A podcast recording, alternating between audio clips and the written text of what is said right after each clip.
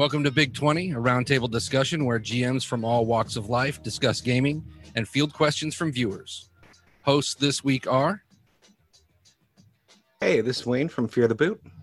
And I am Chad from Fear the Boot, And I am Nick from the Mythos Busters podcast. but totally not Fear the Boot. No, just a listener. Oh, well, thanks. this week we are talking about B and C plot lines. So, with the current campaign, I'm doing things a little bit different than I have in the past with like B campaigns. Uh, like usually for my B plots, I throw out a bunch of plots, see what uh, the players kind of jump on, and the one they like the most becomes A plot, and then you know others that show interest kind of become B's and C's. Uh, this campaign, though, I've looked at every individual character, and I've created a B plot for each individual one, Hmm. and uh, hasn't that hasn't come up yet, but I'm going to kind of be sprinkling them in and look for times when you know maybe somebody doesn't make it to the game that might be a good time to kick off a b plot for somebody that is there in the game uh gonna see how it works i, I kind of like that idea though of instead of just my generic world b plots each one tied to a specific character and their backstory Yeah. Yep. That- I I really like that too. I mean, I, personally, for me, it it's the game master has the story. I mean, they they have like the whole shooting match there, uh, and it, it I find it hard enough to get player buy-in uh, when the player say say you're playing a game where there isn't a lot of uh, world building from the players. Like Dresden Files has a whole thing about building the world, and all the players build the world and stuff. And you can do that in other games and whatnot, but sometimes you don't. Sometimes games just don't have that. And the to get buy-in from players, it uh, it, it it can be a challenge sometimes. Uh, so I really like doing B plots that are just really revolve around the player. They're they're just all about the character, an individual character or a relationship that a couple of characters have. I, th- I think the more characters that you can pull into it, the better. Uh, because I know I've done it way too many times where someone's B plot brings all the spotlight to them in a session. You know, it, it's like e- even if other people are are present in the scene, say, mm, I find that players don't really want to like overstep in someone else's story, or you know, they maybe they they just don't have a connection to it, and they're just there, so Right. they don't really, you know. i always part. find myself tempted to take the b plot and run it back into the a plot you know it doesn't need to be it can be its own separate story but Hmm. you know for some reason i just have that tendency to you know start trying to rejoin those back together Mhm. i don't know why I think I do that a lot too. Uh, unfortunately, I'm in a situation where my campaigns are almost always they have a finite amount of time. Like currently, the game group that I game with is we run a campaign from September through April, and we know it's going to be like 18 sessions or something like that. Um, so it's really hard to get uh, B plots to have really any sort of screen time. Um, at least once we hit about the halfway point, that's when I'm really trying to make sure all my plot threads are tying together and everything like that. Um, so usually I kind of like introduce B plots at the beginning of the campaign, and then they unfortunately either get left aside or I find a way to link them back to the primary plot. Uh, you know, as the campaign goes on. Um, I think if I if we weren't limited in schedule like that, if we were able to just keep gaming and let campaigns go as long as as they want, um, that wouldn't be as much of an issue. But yeah i Currently, could that's see how in it like goes. you know i know people that do the once a month thing. i wouldn't Mhm. even try to do a b plot in a once a month game because you've got so little time and you've got to focus on that time you have You Yeah. know, i i wouldn't even attempt it Yeah, Yeah. my in-person game that I run is once every three months. So f- for a whole weekend we game, and then we don't game again for three months. So the B plot stuff ends up being usually via text over Discord or through email between the sessions, and then when we sit down and game is when everyone just goes hardcore on the primary plot as far as they can.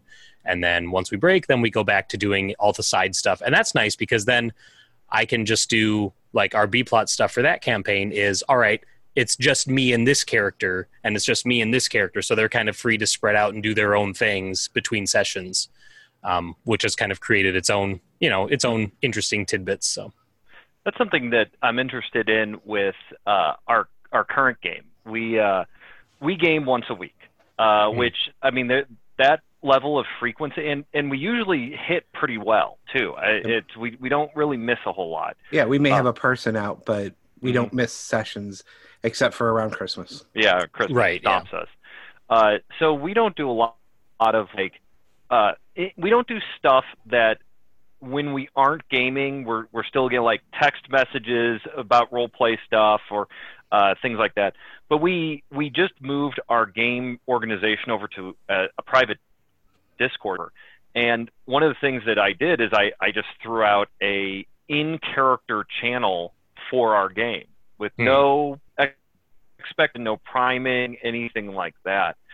And I'm curious if my group will will start kind of running with that because I think that that's a good place. Whether it doesn't matter that it's Discord, it, it's anything that you run. It could be email, Facebook, whatever, Yeah. whatever your organizational platform is. But uh, w- I think that that's a good place for B plots. And this is not a huge hint, Wayne, because Wayne's my game master in this game. But it's just something that I was kind of thinking about. Is that might be a good place to kick off a B plot or kind of seed one in, but probably you you have to understand the culture of the group too. mm, mhm. Like our group doesn't do that yet. Sure. I, I want to see if I can get them to do it. Uh, so like if your group doesn't do in character offline quote online stuff, then it may not. You know, you send an in character email, somebody might be like, uh, K send. Mhm. Yeah. Well, one thing I'm finding interesting is there's one player in the group that she always gets into the games to the point of writing up extra characters, writing up NPCs, making the the houses in the game in the Sims, and she does all of this and like she'll talk about it at the session, but she's never gotten involved in any of like the text threads or Mhm. Facebook conversations. But I already see her getting involved in the Discord conversation. right. I don't know why it's different, but it is. She's much more likely to throw something out and start sharing the things that she was already going to be doing anyway. And I I'm think- enjoying that because she also, this is a Dresden game, so it's fate. She went through and uh, the character sheets are all over at Chad's house. So she had access to all of them and made, you know, a cheat sheet of everyone's aspects. Oh, and nice. It's like, you just saved me 15 minutes of typing them out here's an extra fate point this week. yeah. Yep. Yeah, I, I think it, it has to do with the platform, not because, well, so let, let's talk about the difference between Facebook and Discord here, because I just love throwing Eric's show completely off the rails. But the, so, so let's talk about the difference between Discord and Facebook. Facebook is wonderful to organize games. It is amazingly good because they have a built-in calendar. You can upload files. You can upload pictures very easily. 99% chance that anyone in your gaming group is already on Facebook. You can spin up multiple uh, like uh, groups for multiple games. Mhm. Uh, they can be in character, all that sort of stuff. The problem with Facebook in this, at least from my observational standpoint, is that Facebook, in and of itself, outside of your game, is very display. It's like, I'm doing this. I'm going here. I have this opinion. And then like, like, like, like. Oh, that's great. Nice. Cool. Wonderful. I don't agree with that. Oh, blah, blah, blah. And then that's about it. Discord, on the other hand, it's IRC. I mean, you know, it, it's it's a really fancy IRC with a voice chat thing. So, you know, it, it's nothing new. It's it's 1990s, 1980s technology. Yeah, the difference is if you did a Facebook group with a Facebook chat that was separate, then I think you would get the kind of thing that you're Right. looking at. But you don't get channels in chat like you do in say a Discord. So on Discord, when you when you come to the platform, it is you are coming there for a chat, like good old IRC. You're coming there.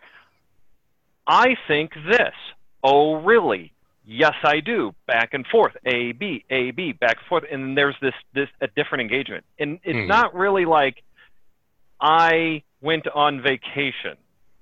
Everyone's like, "Oh, okay, you know, or maybe well, and, and even beyond that, I think uh, the the strength and the versatility of the mobile inclusion of these like Facebook mobile messenger versus Discord.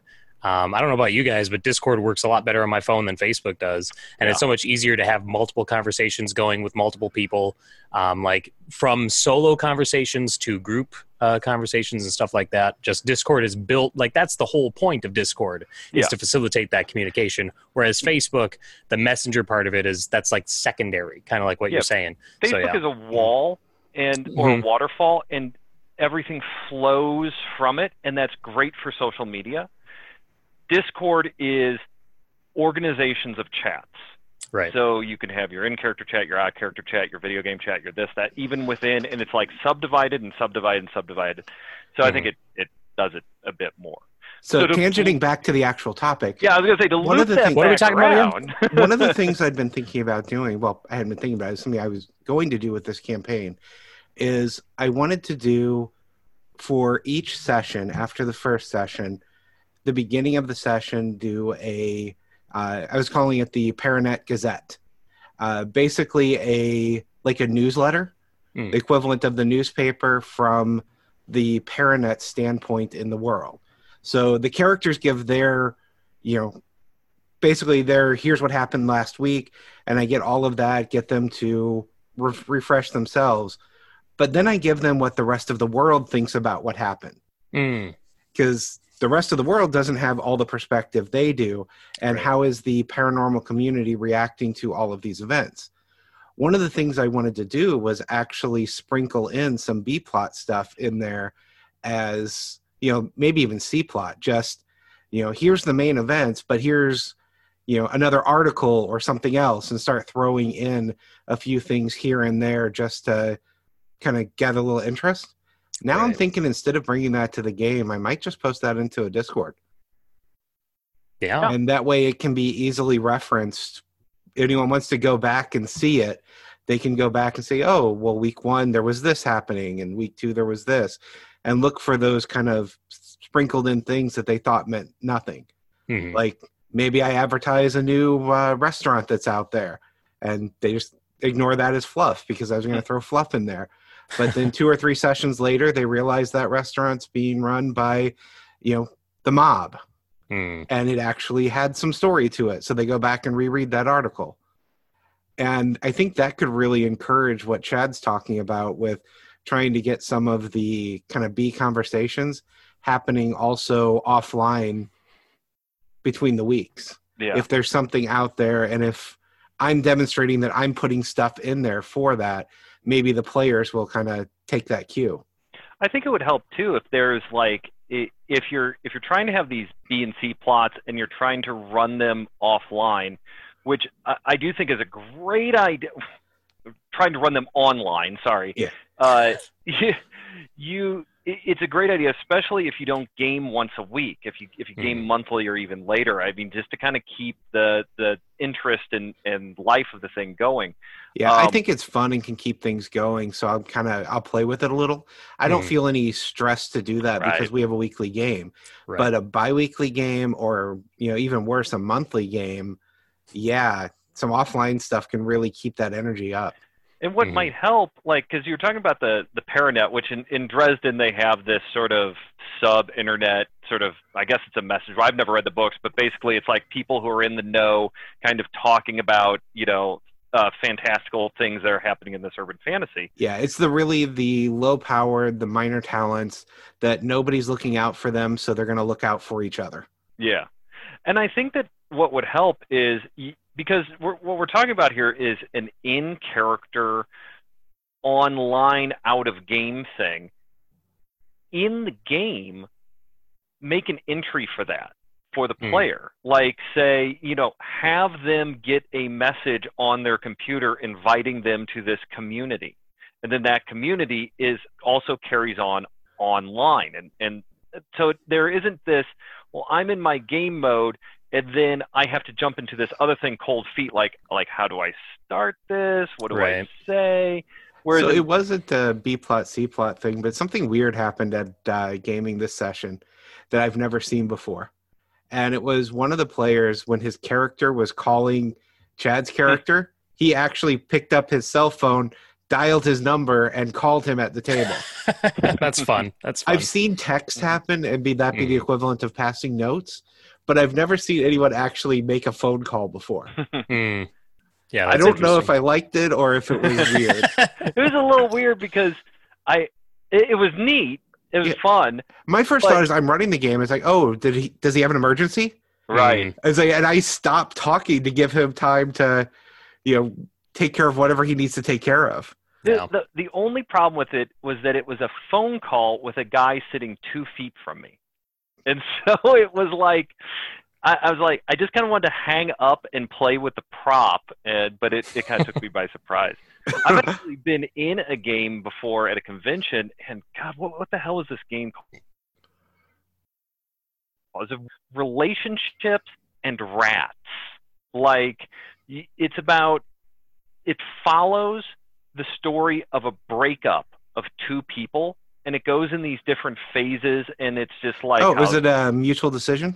yeah, mutual decision. That's it oh, Okay. mutual yeah. decision and then as they're breaking up and it goes through these time jumps and phases this supernatural rats start appearing and it's like really cool but so we were playing this and we we did uh, we did some other cool stuff too like we did gender swaps where the guys were playing the girls and the girls were playing the guys and because we had two guys and two girls and uh we there was one part where we stopped talking to each other like the, the relationship was part and it was that thing well i'm not talking to him well i'm not talking to her sort of thing Hmm. and we were texting back and forth in character and it's just like these sort of you know the entire table silent nobody's talking to each other but you know it's like two people playing one person we're like no no tell them this. Like yeah and then we're like sits in and we're like look mm, like that and, like, and then they're like and then they're like rapidly it was it was hilarious. So, Chad, how do you approach uh, B plots, C plots when you're running a game?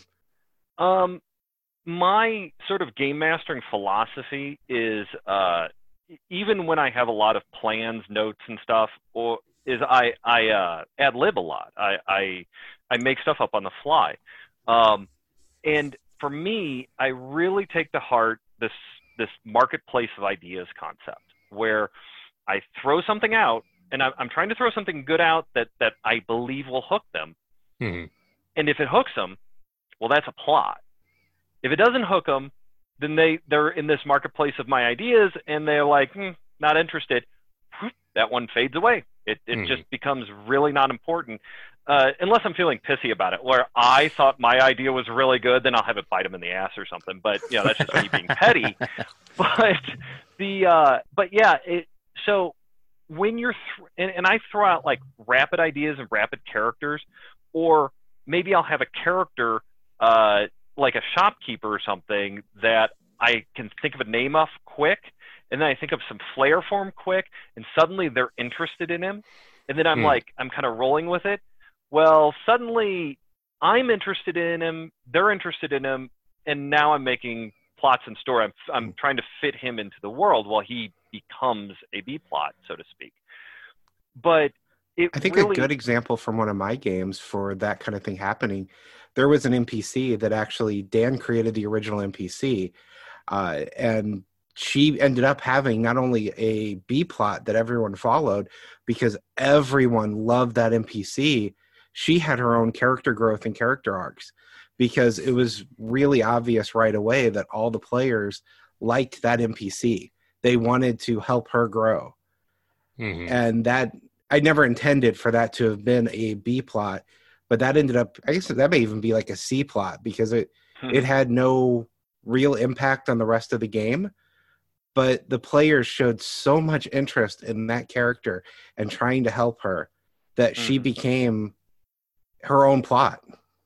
Well, that's that's kind of how it goes, though. Like like as a GM, you'll present an NPC that is essentially just like a face painted on like a pumpkin, and you know, like that is all that amount of character and personality to it going in. And for whatever reason, the players really latch onto it, and suddenly it's like, okay, now I have to div- give this pumpkin a family and a, and motives, and and like i have that in my own my d&d campaign that we do once every three months like that happens all the time there are npcs and unfortunately again like months will pass between games so then i could invest into that npc and if i'm not keeping up with those players between sessions then the next session that comes up they could be like who is that again? I don't remember this person. I'm like well shoot now i have pages of notes for a character that they don't care about anymore. Yeah. Yeah, Um, I I get that sometimes with characters that are like the players will go somewhere I didn't expect them to go, say Mhm. To uh, to do clothes shopping, and then inevitably Chad will ask, "Hey, what's your name?" to the shopkeeper. and now that suddenly is a character that had never never existed, but they decided they wanted to go shopping. it, it just warms my black little heart when I do that to a game master and they look at me and their eyes narrow. It's like, oh wow, yeah, blah blah blah. Oh, what's your name? And they're like, oh, it's John Smith. what I've taken to doing now is I just think about people that I work with, Mhm. and when someone asks the name, I immediately think of somebody at work, and that NPC is now them. Yep. And it's and terrible. the 'cause- people, no one at gaming table works with me, so they don't know Uh, that. Except we used to work together, and you named one of the NPCs after one of our coworkers, who is not a very nice person, and but the NPC is, and now I'm having this like mental crack going on. So And that was Thanks. intentional. yes, I know because you're a jerk.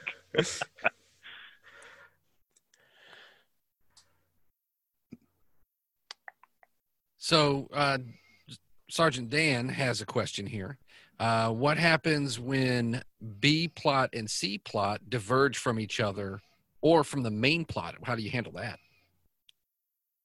I think if you're doing this stuff between sessions, like we've been talking about, like with Discord and, and Facebook, that becomes a good venue for that. Um, because if, especially if there's still investment in the main plot, um, that might be a good place to sequester that divergence.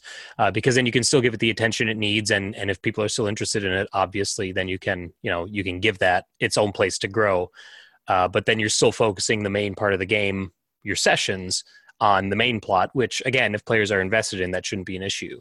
Uh, if a C plot or or if a, if an additional plot is getting more interest uh, than the main plot, then uh, I think it, you have to go back to at least what I would do, what you established in session zero, and maybe even have another side conversation with the players and be like, okay, like everybody's really enjoying this and that's great. Where do you want me to focus my efforts as a game master? And and that's more of a conversation that I'm prone to do because again, a lot of my games they only run you know a limited number of sessions, so that's something that I need to to get ahead of and make sure that I'm well prepared for.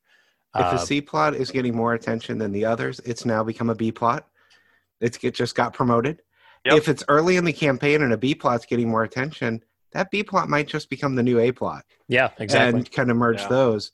Uh, but one of the other things that I like to do with that is if uh, they've been hammering on my antagonists and suddenly the B plot gets some interest, then it's giving my antagonist breathing room to further their things to make it more interesting when they come back to the A plot. Exactly. So there something has happened. They're off doing B plot. Give them a little time. Now I can make some interesting things happen with A plot and look at it and say, why is B plot more interesting? But they want to come back to A plot. How can I make these changes that are happening because there's breathing room make that more interesting for them? Hmm.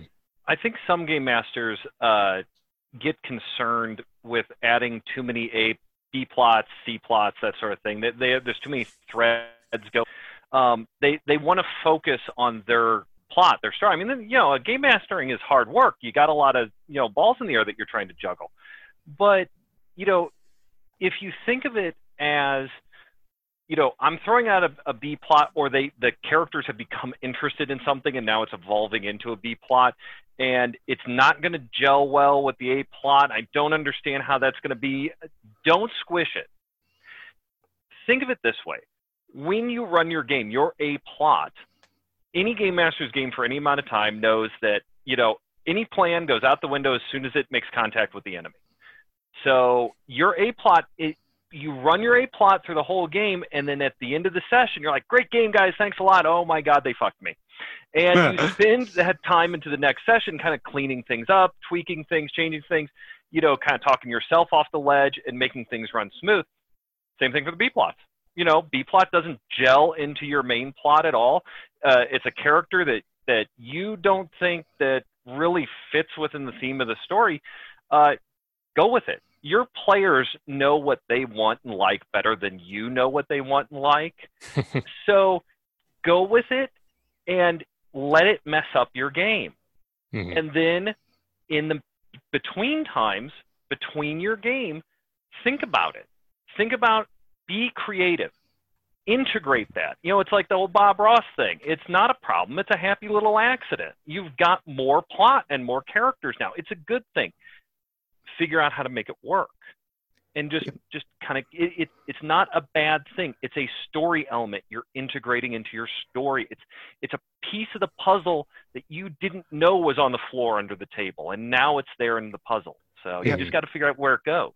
One thing i did once was uh, the b plot had a npc that one of the characters latched onto and she hated this npc you know she wanted that she wanted them dead more than anything and so I thought about it. It's like, okay, the B plot, it isn't the plot that she's interested in, it's that character. So hmm. what do I want to do with that character? And I decided at that point, that character just got a power upgrade and now is, you know, one of the main villains. That was never intended. You know, it was just going to be a minor annoyance character that suddenly, okay, now I'm tying it in with the main plot because that NPC has taken off. And you know i had that uh, between sessions sat down and i thought about it. It's like how can i make that connection and tie it in and give her enough power that now she's a real threat for them? Hmm. and i think it worked out really well. It, the, that npc survived until the last session of that campaign and then chad killed it. Screw her man. She's well she was not very nice wayne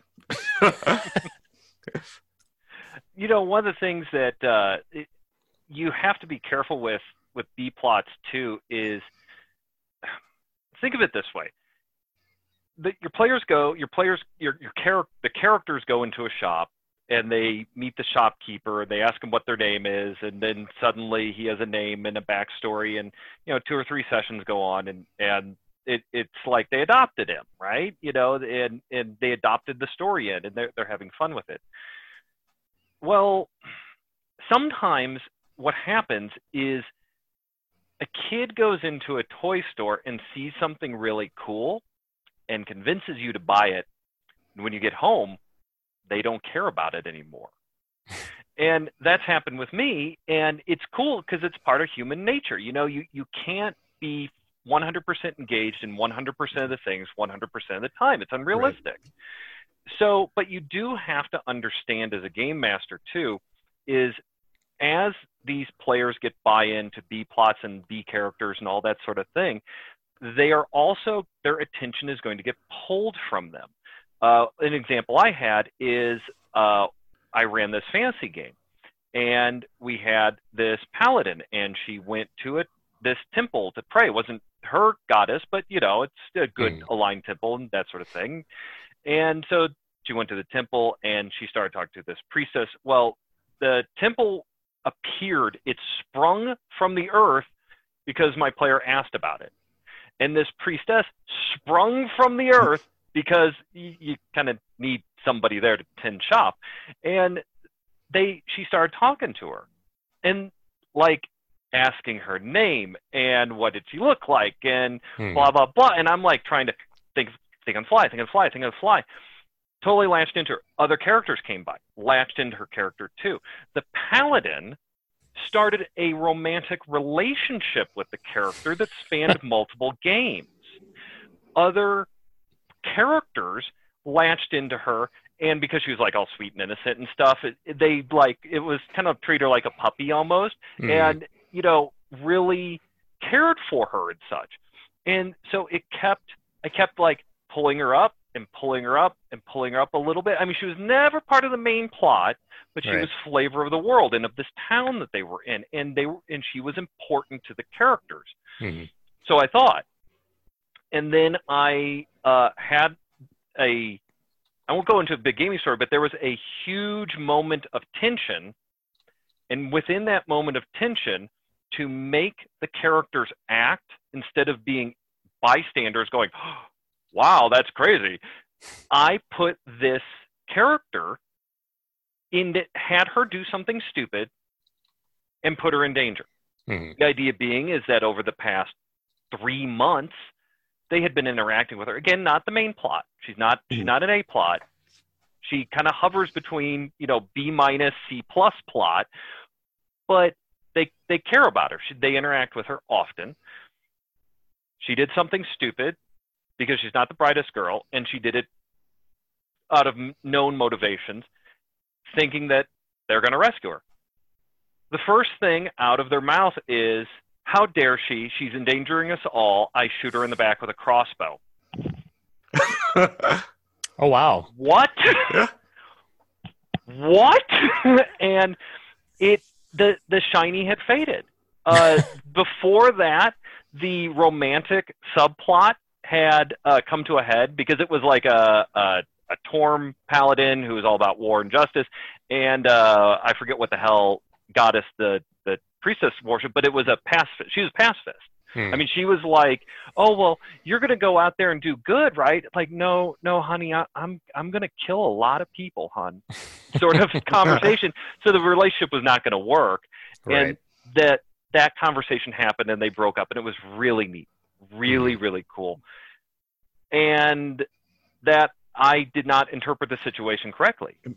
The interest had faded for them, but it Well, hadn't was- faded for me. there was definitely also a case of outside the game influences There was- affecting that session yeah. too.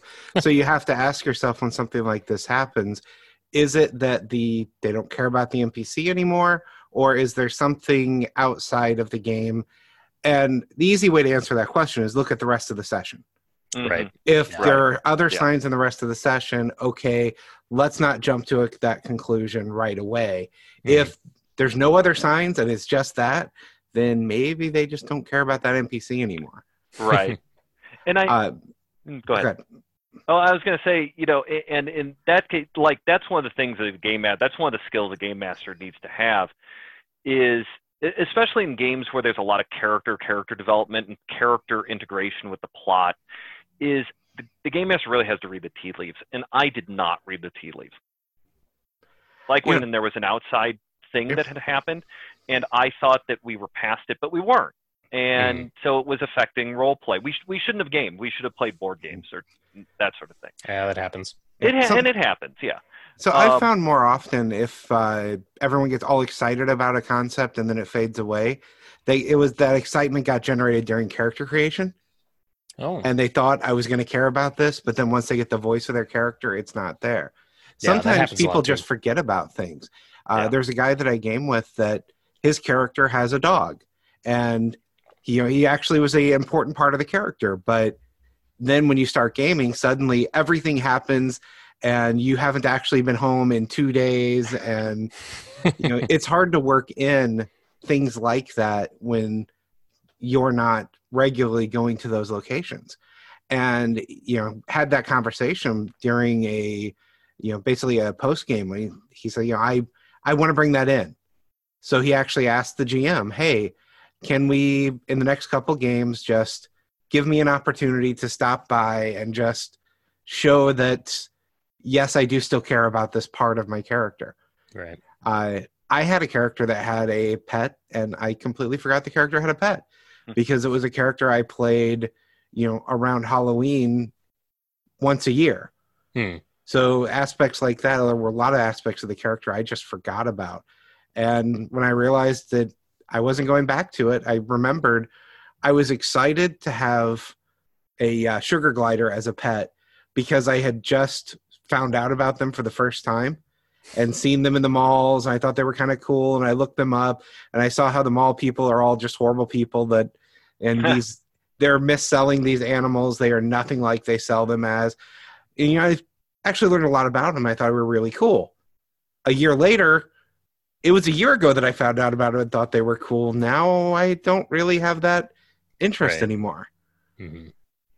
and you know over time just things in real life tend to impact gaming interest for me sometimes Yeah. You know, sure. I'll I'll learn about something, and then that's what I'm excited about. I'll hear about it on a podcast for a while. I'll, I'll get excited about it, and it'll work its way into a game. But two three months later, that excitement has faded, and I'm ready to move on to something else. Mm-hmm. hmm Yeah. With B and C plots, do you guys find, and this again might be just more of a thing for me because I'm so used to having campaigns on a ticking clock, but um, do you guys find that you, you generally try to apply like a certain amount of time to a B and C plot? Like, for instance, you go, okay, like C plots are going to be anything that comes up and gets resolved within the session, and B plots can maybe go between one and two or one and three sessions. Um, but in order to keep the emphasis on the A plot, like everything else, you have like a maybe you have an idea or you have a goal for how quickly you want to have those resolved, quote unquote. for me it's it's it's about story beats. Um, the from a player perspective b plots are interesting things or really interesting things if they involve their character or they're nothing. For me they're they're as a game master they're they're story beats they Mhm. they flavor the world they they raise tension they lower tension they pull people in they cause division they they they're tools that I need to happen, or that they're there's things I need to happen, and they're they are tools that I use to make them happen. Sure. So you know if it, it's like if a character, if I if a character has a scary B plot, you know something about their past coming back to haunt them, and they don't want to deal with it, and we're doing a lot of tense stuff as a group, um, then I really tap the brakes on that B plot, um, unless they go seeking it out, which they usually don't. Uh, not to say that characters don't go out seeking plots, but if they're doing tense, scary stuff, they're not going to go seek out tense, scary stuff. They're going to seek out Mhm. the fun stuff, right. uh, the funny stuff. Um, and it's just, it, to me, they're just levers that you have to, to kind of push at the appropriate time. Mhm. So, you know, I- I have pl- I have ran several games where there have been B plots and C plots that just, you know, fizzle out. They Oh, yeah. like they kind of come up and players are interested in them, and then stuff. Life happens, stuff happens. You know, we got to stop the bad guy from destroying time. You know, I don't have time to, you know, visit grandma's grave like I promised mom and Mhm. uh, you know it you, you just have to kind of kind of roll with it um, i think when a campaign is over it's kind of fun to review your notes with your players and say oh yeah and you know how you made your promise to your mom about visiting grandma's grave they're like oh, i totally forgot oh crap i'm a horrible person i'm like eh, you know you saved the world though so it's cool So I don't put any time to them, but this time, like I said, I have every character has a B plot that Sure. will come come up whenever. For some of those, I actually gave them a purpose. Mhm. One one of them is the tension release valve. It's more fun and comedic subplot that if I if things get too tense, too dark, I can start to flavor that in and use that as a release valve. Mhm. One of them is a the other way a tension valve. If things start going too easy and start getting too kind of too loose, I have the tension valves plot that can bring it back up. Sure. The other three, their purpose is to explore some aspect of the world.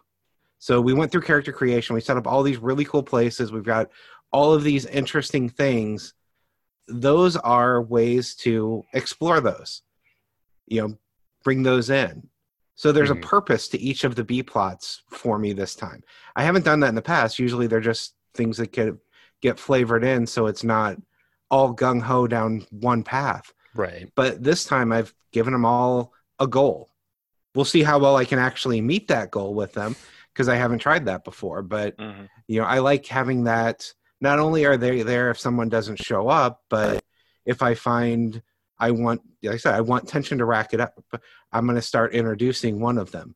If i want some more lighter moments i'm going to pick a different one to start you know introducing in. And i think chad hit it early on. While they'll could focus on one character very important to me that when they come up, it's not a this is their show and everyone else is just a you know a bit player. Right. I want Yeah. everyone involved, everyone interested, or at least multiple characters involved and interested. You know, just because it came out of their backstory or out of an item I gave them, that doesn't mean that it is only them involved in it. Mhm. So, how much do you, do you? What do you guys think? How much of an, a B plot or C plot or any level of plot? How much of it is incumbent upon the player to pursue, track down, and initiate? And how much of it is incumbent upon the GM to push it onto the player and and kind of make the player put it in front of the player so that they can't go around. They have to sort of at least acknowledge it and interact with it. I will never force players down my B plots. I'm going to put it in front of them, and if they actively avoid it, I'll accept that message, and that one will go away, or it'll be retooled and be reintroduced in a different way. Yeah. Mhm. But Yeah. I will never force them down that path.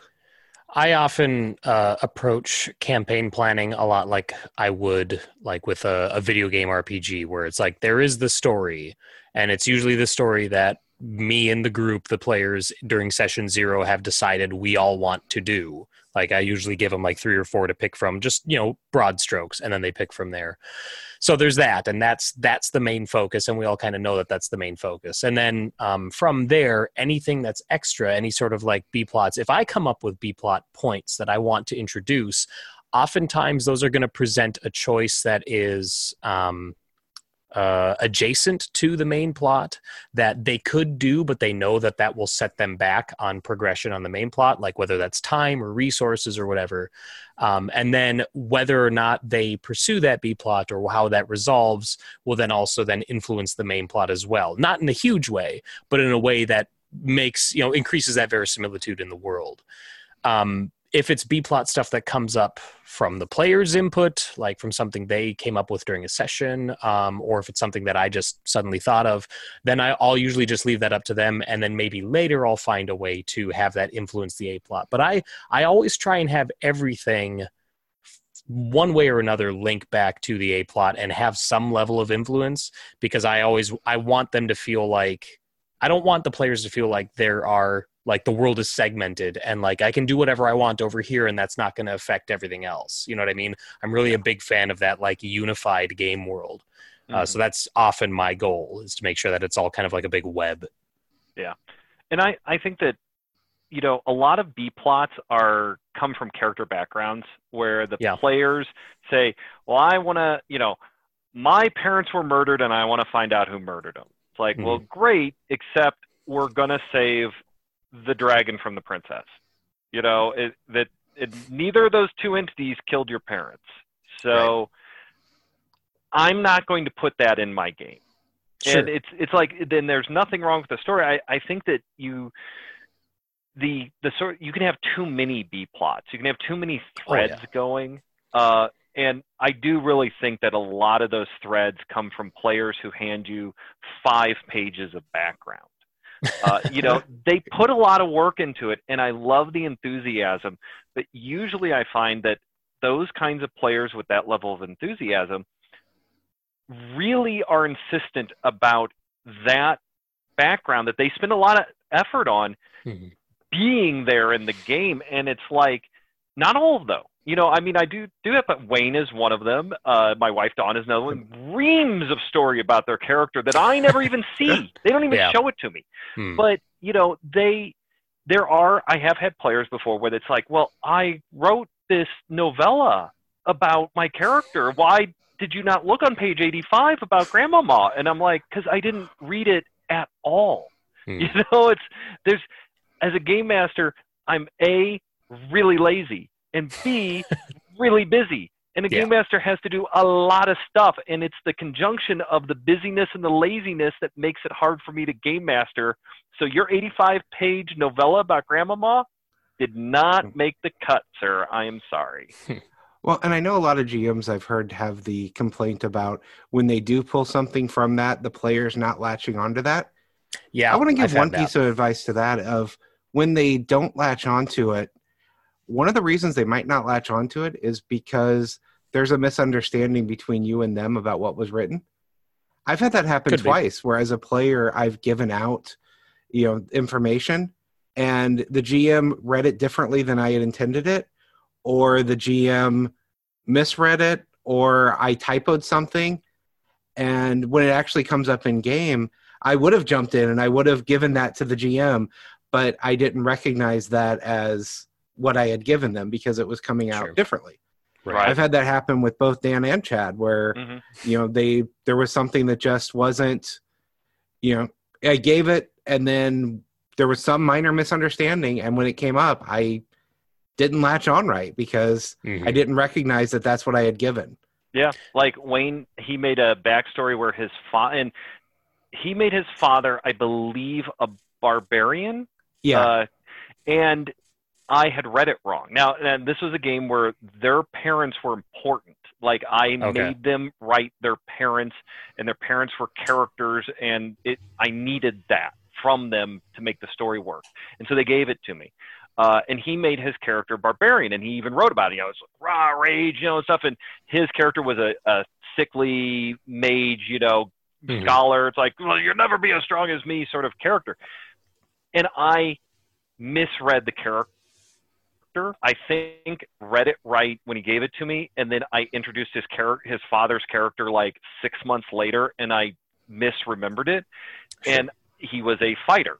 So in my mind now, the raw, like, why can't you be strong like me? Character suddenly became, I am a general. I am a general of the army Mm. and you disappoint me. And that was Sure. the voice of the character. I mean, it's just like these are two different characters. Yeah. Mhm. And Wayne was I I don't know if you didn't you know if you had a hard time latching on or, or catching in, but it, it's I think you even said, is, "Is this my dad?" And I'm like, "Yeah." Yeah, as oh a pla- shit! yeah, as a player, I will I'll jump on and help a GM out. yes, you, But- you do. It, so if something is presented and I'm not latching on, there's probably a miscommunication somewhere because you know, and I'm not recognizing that this is what's being tossed out to me. Yeah. So how much um and this is a question for you guys obviously, but like how much do you partner with your players when you're prepping or when you're um like designing your B plot stuff? Like beyond session 0, like between sessions when you're like, "Oh, this would be a great point for for instance Wayne's dad to come in." Mhm. How much do you like then message Wayne or message whoever and then ask like, "Okay, let's talk about this character." Um let what is he like? What you know that sort of thing. And i guess it's sort of different if the person's giving pages and pages of backstory at session zero which Right. my players don't do. Um they they just don't. So then when i try to do like incorporate a b plot i'll often do that. I'll get in touch with them. And usually i'll do it like sessions ahead of time just so then it's not like you know totally giving away what's going to happen. But i'll be like okay like let's talk about your backstory now. Like let's talk about these characters that you mentioned and let's hammer out some details um So and that it you know sometimes it works sometimes it doesn't but I'm going to say it varies. sure So when Chad and I worked together, we talked about whatever game we were playing or running all through the week. yeah We So- sat next to each other. Right. Mhm. So things like that happened. Usually, not even slightly. Don't Mhm. even talk about the game Really? with pe- players between sessions because it's a weekly game. Yeah. Oh sure if it yeah were a monthly, it Mhm. would kind of come up more. But yeah, usually not at all.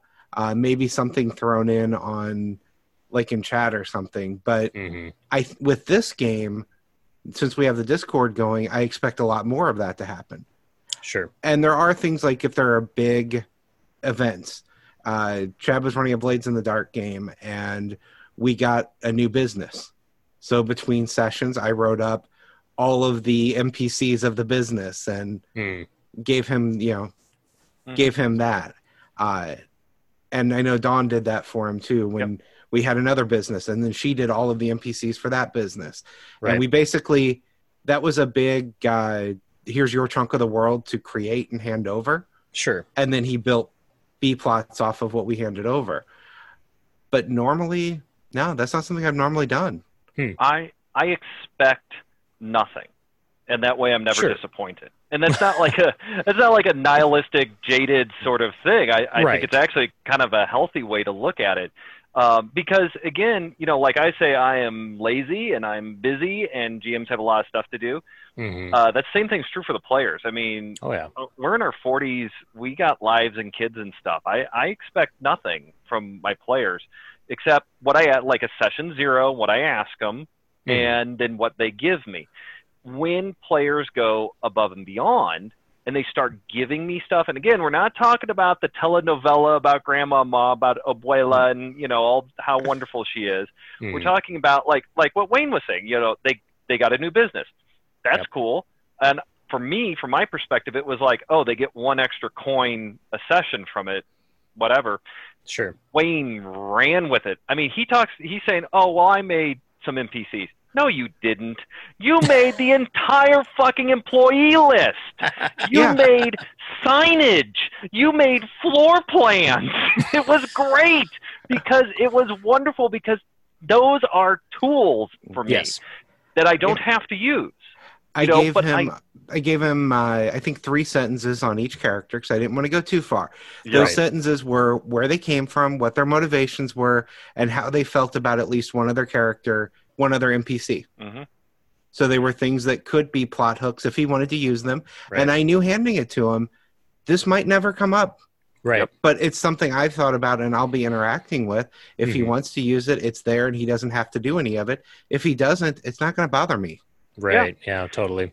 And the thing is that when people, I I run a, I, I do a lot of ad lib stuff. Even though more lately I've been doing more notes heavy, more planning. But even but within session, I still the the world flows and it's open. I love collaborative world building. I Mhm. love collaborative world building on the fly. You know, it's like you go into the shop and you ask the person's name. Don't ask the person's name. Just tell me their name.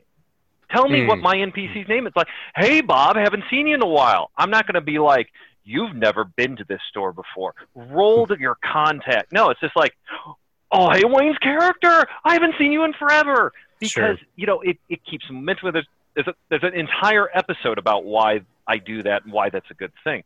But you, you really have to not forget what the hell you were talking about. This is where the B plot became more yeah, this interesting is than where the the A B plot. plot begins. So you ask how much uh, between games. I actually did that to Chad once, and uh, I gave him maybe a minute or two before it was about to happen to his character. It was it was a.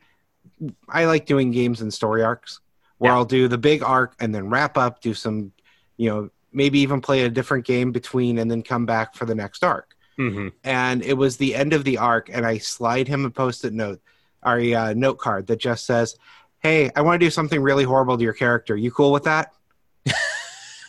and he Who would say no? What, if you would say no to that, you're a boring player. Yeah. That's all I'm going to say. and in that case, that was the one time where, after that, before we started up the next uh, campaign, well, the next story arc, I actually did sit and have the conversation with Chad of, okay, here's a couple questions about what happened with that. The, and by the way, the wanna do it. horrible thing was he killed my character and threw my character off a bridge.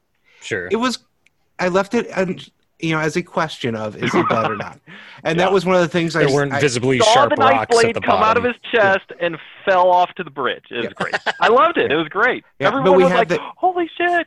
we had that conversation of okay do you want to play the character if you do Mhm. i, I know what we're going to do with it uh, Mhm. do you want to do because he had been doing different characters in different uh, story arcs so there was another character he wanted to do and then i asked him do you chad want to know if your character is alive or dead and he told me no i don't want to know Yeah. Oh, interesting. Yeah. uh, but we had a few questions about okay, I had a few questions to kind of build up to that of uh, you know what what he would like, how he would like to advance it, and Right.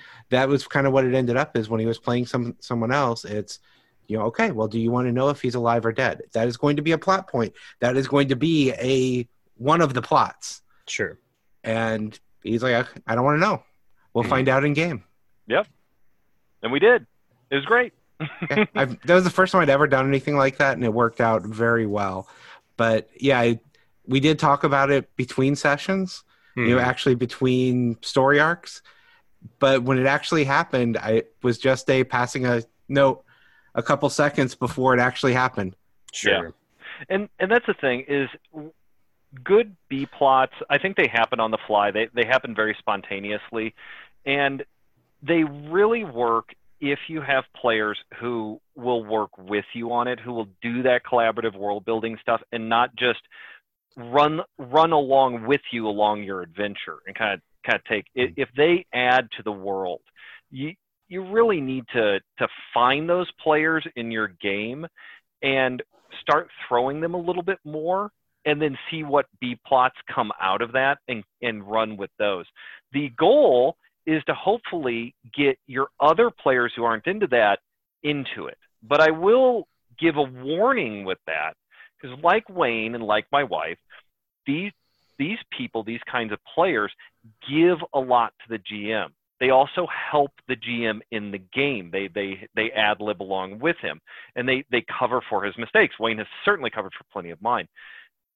And so when someone gives me this that sort of energy, I give it back to them Mhm. because it's it's like fuel for my game mastering, right? I have had players in the past who aren't like that. They want to run along with the plot. They're engaged. They have great characters. They're, they're all that sort of stuff, but they don't do any of that, and that's cool. And you don't punish them for that. They're they're engaged with the story. That's that is the entry right there. That is the minimum entry is to be engaged with the story. Everything else is extra. But you give focus to the people who are doing stuff and the people who don't do the stuff sometimes they notice that they're not getting as much spotlight or consideration in the game and they don't understand that they're not getting that because they're not giving as much as the other people. So you have to go back you have to read the tea leaves and know your group and you have to be able to to, to kind of balance that all those feelings and such. Hmm hmm You know, call back to something we talked about before with the uh, coming up with the names out of nowhere. Actually, doing something this campaign that I haven't done before, in that I'm looking at the players, and I've got two players I've never run for before, and then the others we've got in jokes we've got there is all that history and we're trying our hardest not to let that come up and Yeah. not to let that be a barrier one of the things i've done in a few places is i've picked names for npcs that are specifically from books that they've talked about that they've read that no one else has Mhm. Hmm. i'm giving them in in jokes here and there that they can have to make them feel more included and it's it, like you it think about like well. the Captain America of I get that reference. I'm giving them those moments of I get that reference. it's Right. already paying off dividends too it works really well Dusty Van City is asking, uh, how do you handle low buy-in from uh, from a player if like the written B plot is for char- their character's arc, but oh, I forgot uh, about the uncle in my backstory, or I don't even care about my backstory. How do you handle that? poorly uh very I throw temper tantrums. I get real petty. Uh, it- uh, I, I think I've said it in the past on, on Big 20. Uh, character players not having buy-in or being checked out is my kryptonite. I Well, this is different though because this handle is this is a lack of buy-in in their own content.